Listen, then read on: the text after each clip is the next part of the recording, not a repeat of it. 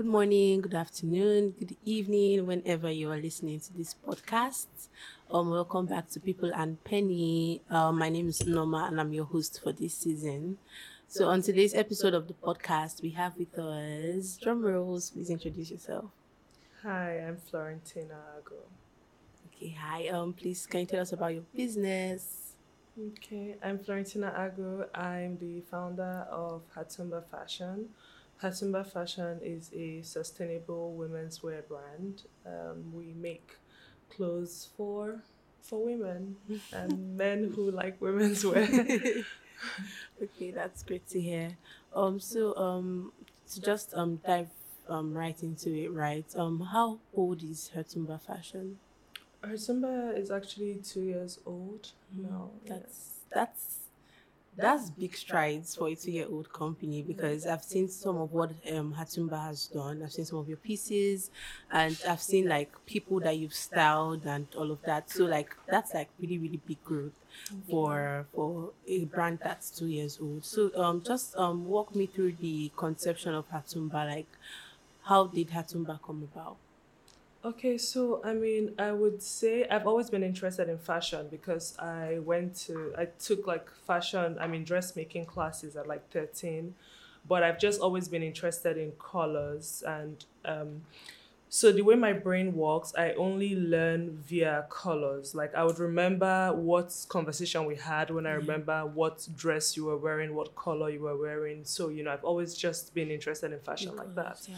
But in uni, I decided to change my style in maybe 300 level when I, I actually became like my faculty president. So I just felt like the need to dress more presidential. yes. And I feel like my whole life just changed when I decided to do that because you know, people would just address me exactly how I wanted to be addressed. You know, I would, you know, be able to flow smoothly into any conversation, walk into any room. And I really liked the way that made me feel. And when I was done with uni and, you know, I worked for a few years, I decided, you know, I definitely want more women. Like, I want what I have for like more women. I just want women to dress you know, in a way that makes them feel so powerful and, you know, so empowered and just makes them feel like they can conquer the world and can they can walk into any meeting, get any contract, yeah. you know, just dominate the whatever industry they are in. I mean, yeah. So um safe to say that um Hatumba was just really, really born out of just really wanted you wanted women to be able to make a statement with what they were always wearing. Okay. Um that's um really great to hear. So um when you were doing your first um collection for Hatumba, um aside just um wanting to make sure that women felt powerful in the pieces that they'll be wearing, what influenced your creative process and your design process for the collection? Okay, so our first collection was actually called Action Lady Collection, which I mm. know is very, you know, very direct. And, you know, I mean, I feel like it was really inspired by my aunties. So, like, growing up, I had like some aunties who were just those girls. Like, Yeah. you know, they just walk in and you just want to listen to what they have to say. You know, they show up and they just show out, and I, that's what I wanted that collection to be. So I think it was seven pieces, and I just thought of okay, on Monday, Tuesday, what, let's say you do a full week of looking your absolute best. Yeah. This is what you want to be wearing every day of that week, mm-hmm. and you know that was that was basically How, it. how did the collection do? How's the reception for it? It did well. It did well, but I feel well. It did well, but because we're sustainable, two things happened. So one, there were some pieces where we couldn't have enough of because I mean, with sustainable fashion, we try not to like mass produce or like just print fabric in China and have like 12,000 yards of fabric that we cannot use. And at the end of the day, everything goes to landfill and, you know, all of that. So we try to use only what is available. Um, so that actually, I mean, backfires sometimes because they're like outfits that there was a dress that could have been like a really big hit, but we didn't have enough of the fabric. So after maybe 30 pieces, that was it, you know. But we still had like a piece that was, I mean, viral and that, I mean, till today is still our bestseller. Um, that's like the coat of many colors. Okay. So for some reason, women just decided this was going to be like their birthday dress. so till today, every day we have somebody order that piece for their birthday. We have like so many birthday shoots, you know, with that outfit. And you know, it just became like because of many colors birthday outfits for Nigerian women and Nigerian women in diaspora. And I mean, even some men have actually used it for Used their birthday as well. And I, I can't even say I know why. I can't blame them. The women's fashion is actually very beautiful, so they want to get a piece of the action. Yeah, I mean, and it's it was really colorful, and you know, I feel like that whole period with everything that was going on in the world, people just wanted some color. You know, people just wanted something that would, you know, spark joy in their lives, Yeah. and maybe it just did that for them. Okay, that's great to hear. So, um, you've mentioned now that you're a sustainable fashion brand. So, I want to know what influenced that decision to become um, sustainable. Because some people just mass produce because they feel, oh, it's going to be cheaper for me to just buy a ton of this fabric and just dump it and all of that. So, what influenced the decision for you to say, okay, I want to make this fashion brand a sustainable clothing line?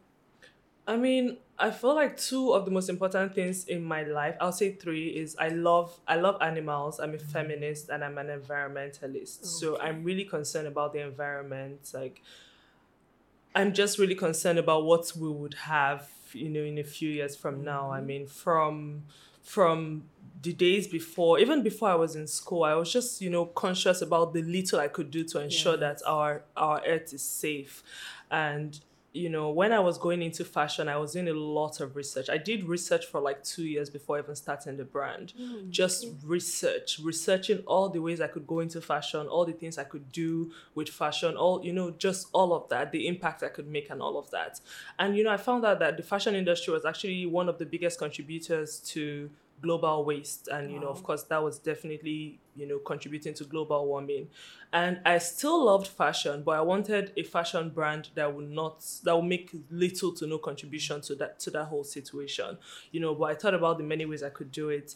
So sustainability is really broad right? Yes. i mean there are many ways to go about it and to be honest nobody can be 100% sustainable. I mean even in your day-to-day life um, so I just thought, looked at I looked at the SDGs. I looked at like the different ways that we can actually implement some sort of sustainability with the brand. Okay, let's say we want to make a leather piece. You know, do we want to actually go for like plastic that is not going to be biodegradable? Then again, do we still want to have to have animals dying just because we want people to wear clothes? Yeah. where's the middle ground you know for what will still look good still be durable but you know maybe biodegradable. Okay let's look at our packaging. How can we use very minimal plastic in our production? So today we're lucky i mean after years of research we've been able to like come up with like our shopping bags and our shopping packs that are biodegradable. So i mean at least you know that even if you can we actually encourage customers to reuse it but if you cannot reuse it to i mean to maybe the maximum level when you actually discard it it will actually you know be Still. degradable. Um you know we also try to upcycle our wastes which is one of the most amazing things about the coat of many colors. So the coat of many colors actually like from waste products. So like yeah so when we make clothes we have a lot of pieces of fabric you know like um, tiny little excess pieces when you're cutting the sleeve. There's just pieces you cannot save. And then other brands also have that as well. So we just try to collect like all of the ankara prints waste that we were producing and then some from other brands and then we'll put it together. Of course that could have meant that we would have issues with other people copying our design and Yes, but we're able to still have like some parent fabric that gives it that signature look where every coat of many color is different Yeah. but is if you see the ones from Hatumba, you're going You to because I mean, because it was viral, we had a lot of people and brands Mhm. copy it. uh, You know, it was it was really uh, it was something. But because we had those parent prints that only us had, but we're adding those extra waste Colours. fabric and then using it to make that piece, we were able to create something that still had that signature. Okay. So I want to ask now. Um, you mentioned now that since Code of Colors went really viral and people tried to copy and all of that, like how did that make you feel as you know a designer? Like, oh my god, I did something, and then people are just out here copying my work. and I'm not getting anything for it. So how did you navigate that period, or how are you still navigating it? Because for all we know, somebody has screenshotted something you designed Yeah. and give it to their tailor on the street. Yeah. So I mean, I feel like in the first month of the bra- like first month we started, I already started seeing like you see something something clothing or something something fashion follow us, you know. yes, I mean, that's you already know what's going on there. You already know there's screenshots going down Oh and God. everything, you know.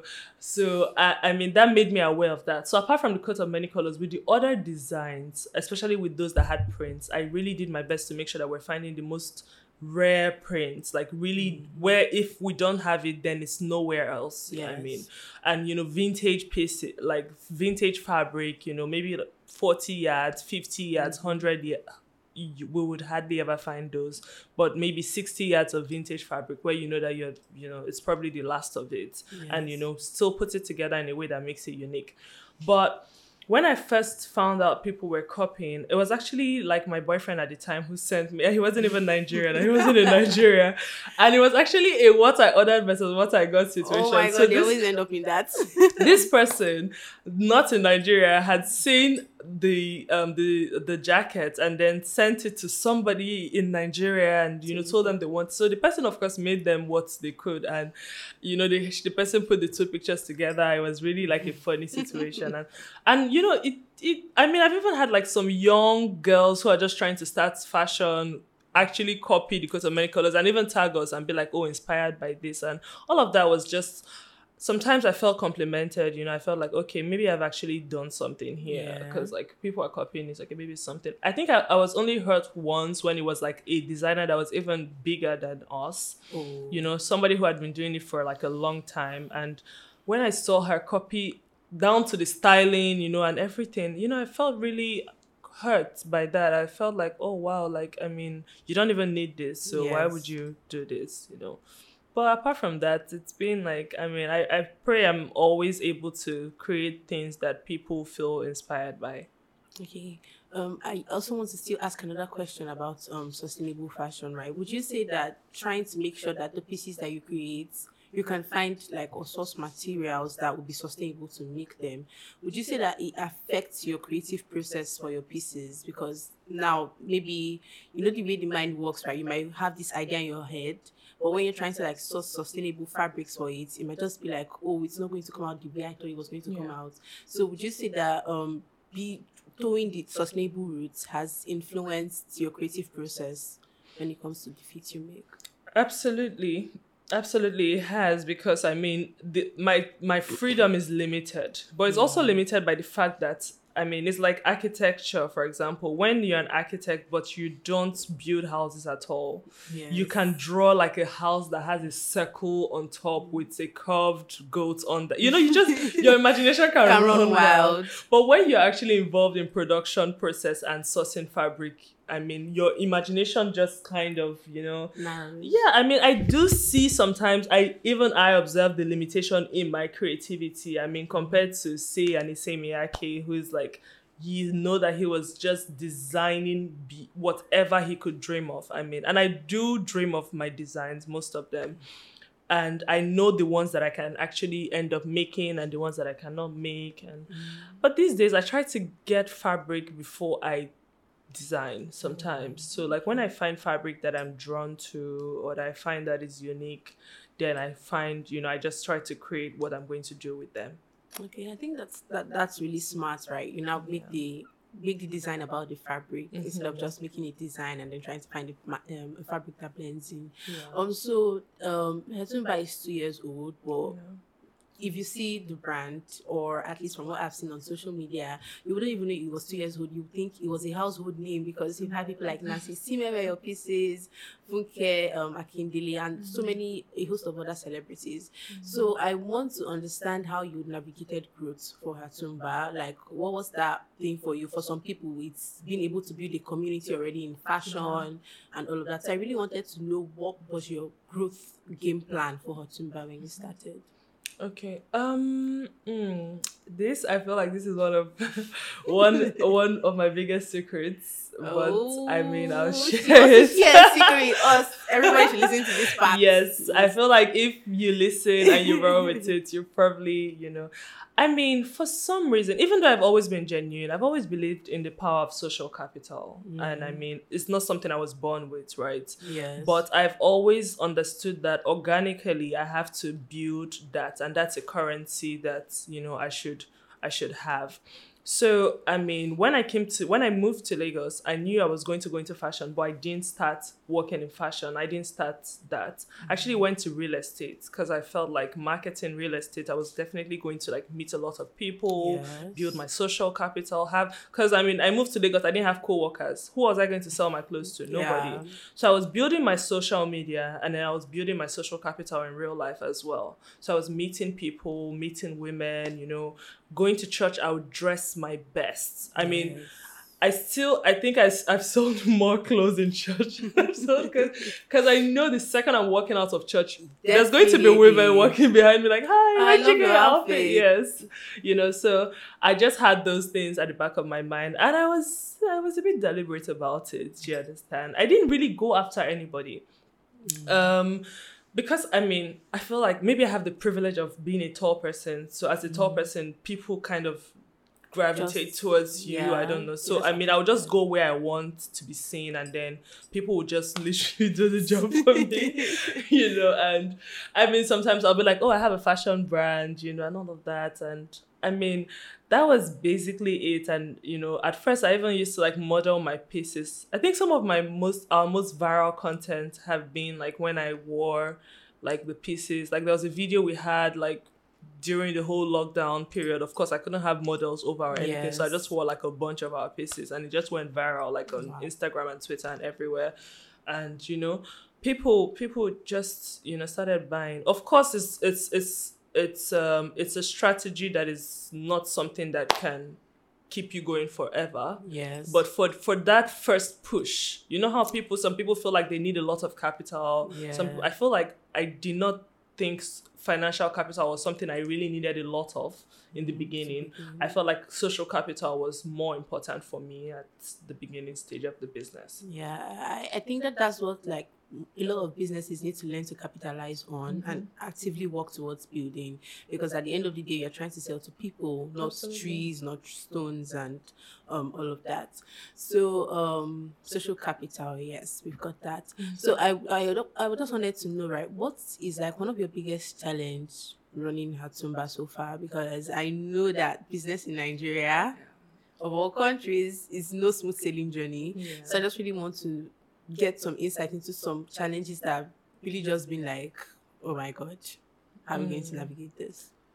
two of our biggest challenges so far first of all it was like when we started getting like international recognition it was how to sell to the international market not we have a website and everything but there were issues every day payments failure this like and you know how sometimes i'm actually confused about how passionate people are about buying from us because they would they would send messages. They'll be like oh my god i can't pay. What's going on? What's wrong?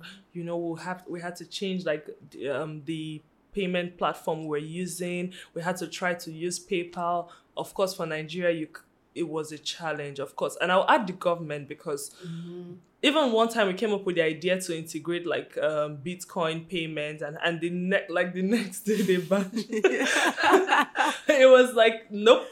You Don't know you know i thought i found a solution. I was so happy that we're going to make the announcement and all of that but that did not work. So that was that's actually one major challenge we faced and of course people management. Because for fashion we're doing production. We actually also produce for some other fashion brands. Yeah. so i have to manage a lot of people you know from tailors to day-to-day staff you know production and all of that. It's it's actually yeah it, it has to be maybe the second biggest challenge. Even though now i feel like i've hacked it i know how to manage all the people i currently have. Mm-hmm. But you know when new people come new challenges and all of that. But Yeah. those are two major challenges that we face so far. Okay, so I, I want to talk about more about the people management part. As a business, what would you say is like one of the most important things to look out for when you're hiring? Because I feel like some businesses that are making that transition into needing like extra hands Mm-hmm. always have this issue of oh the people I'm hiring they're the ones that are spoiling my business. It's like I keep trying and then it's just like everything is going to be waste. So what would you say is the number one thing that you look out for when you're trying to hire people to join the brand? Yeah. So I mean, I do have an eye for people. I mean, I've always called myself a people collector. Like I, I have like some of the coolest people in my corner. But for hiring, I just look out for passion. It doesn't have to be passion for fashion. Passion Yes. for anything. You know, I just need to know that you're passionate about something because I feel like if you're passionate about something, you would understand what we're trying to do here with the brand you know i mean even from tailors who might not be literate you know to actual like um managers and all of that i just try to sense get their sense of passion what they're passionate about like just the sense of humanity because Yes. i do meet some people who do not have that human element i don't know how but there's just this lack of humanity You know, i just want to hear i mean even if you're passionate about bags or people or chickens or just something just give me something you know and i mean once i get that i feel like the other parts of the interview is just you know just doesn't really matter you know yeah Um. So um. Yeah. We are wrapping up already. Um. What would you say has been like a you are doing well moments for you ever since you've been running Hatumba? hmm mm, i mean we've had a couple of those so for um, i feel like a lot of collections we dropped they would be like a hit piece i really wanted a collection that would have like hit Oh, pieces back back. yes yes um, i think we got that with one of our collections the future of color where it was like okay every piece did well Mm-hmm. um and then I feel like when we get so for Hatumba, we also have like a non-profit part of it where we we actually donate a part of our profits to adult education for That's really great. yes for older women. So it's like okay, we are empowering women to wear these clothes, Mhm. who- women who can afford these clothes, but there are women who cannot even afford food. So from there, from from the money we get from women who can afford the clothes, we actually kind of support women who cannot afford with education, so that subsequently they can provide for themselves, their families, and maybe even buy uh, from us, you know. That's really great. So um, we've actually seen some of those women graduate. You know, we've seen some of them go on to do well in their business as well. And those are actually moments when they call me and they're like, "Oh, you know, I see you. I did this, this, this today." Yeah. You know, because I also talk to them. I'm like, okay. I also talk to them about using social media. I don't care what you're Mhm. selling. If you're selling garri, put it on TikTok. Like, dance with your garri. Yeah, and your- people know. I'm cool with my women like that. Like I just I just need more women growing and having money, you know. Yeah.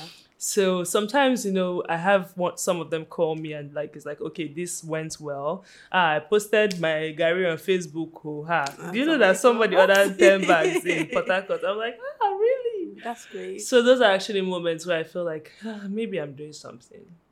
oh, my heart is so warm. I'm so happy about that. Okay, so um, final question. Um, I just want to hear what has been your biggest lesson so far. What have you learned running Hatumba? Biggest lesson for you? Yeah. What I've learned is that there, I mean, whatever you're doing, let, let it just have some sort of meaning. Like, let it make people feel something, you mm. know. When I first started, I just wanted to make clothes, but today, you know, we see women even wear hatumba for their wedding. Somehow, people have even turned hatumba to like when you win outfits. Like people get their MBAs in hatumba. They when they're graduating, that's what they want to wear. PhD. I don't even have a PhD, but people want to wear hatumba every time they are graduating. Maybe they get their PhD or they are Yeah. getting married or they're, you know, they've brought so much meaning to it and. I mean, as someone who is, I mean, I do have my struggles personally Yeah.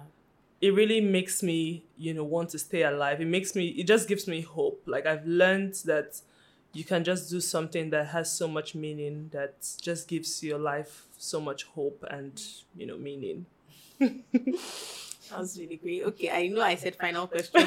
final, final question now. Um, this is not even much of a question. It's just like trying to just advise and just encourage other small businesses in the fashion space. So, what is that like one word of advice should be able to give somebody who is starting up in fashion? Don't stop. Like don't stop. Don't stop pushing it. No matter how how it looks, no matter how small. You you don't even. I started Hatumba with like zero naira. Like ze- there was literally no money. I make mm-hmm. one outfit, I wear it everywhere till somebody wants to buy it, and then when they buy, they pay, and then I can make two and then post it, and then people can buy those two. You know.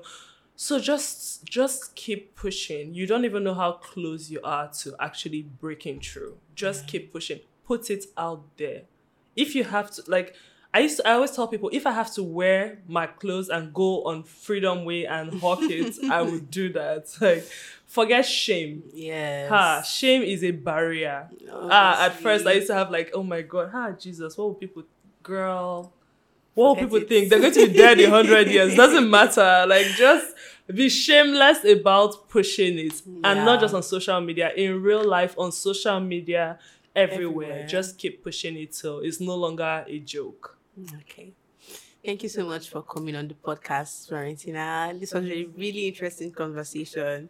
Um, thank you guys so much for listening to every episode of People and Penny, and we'll see you in the next episode. Bye. Thank you. Bye.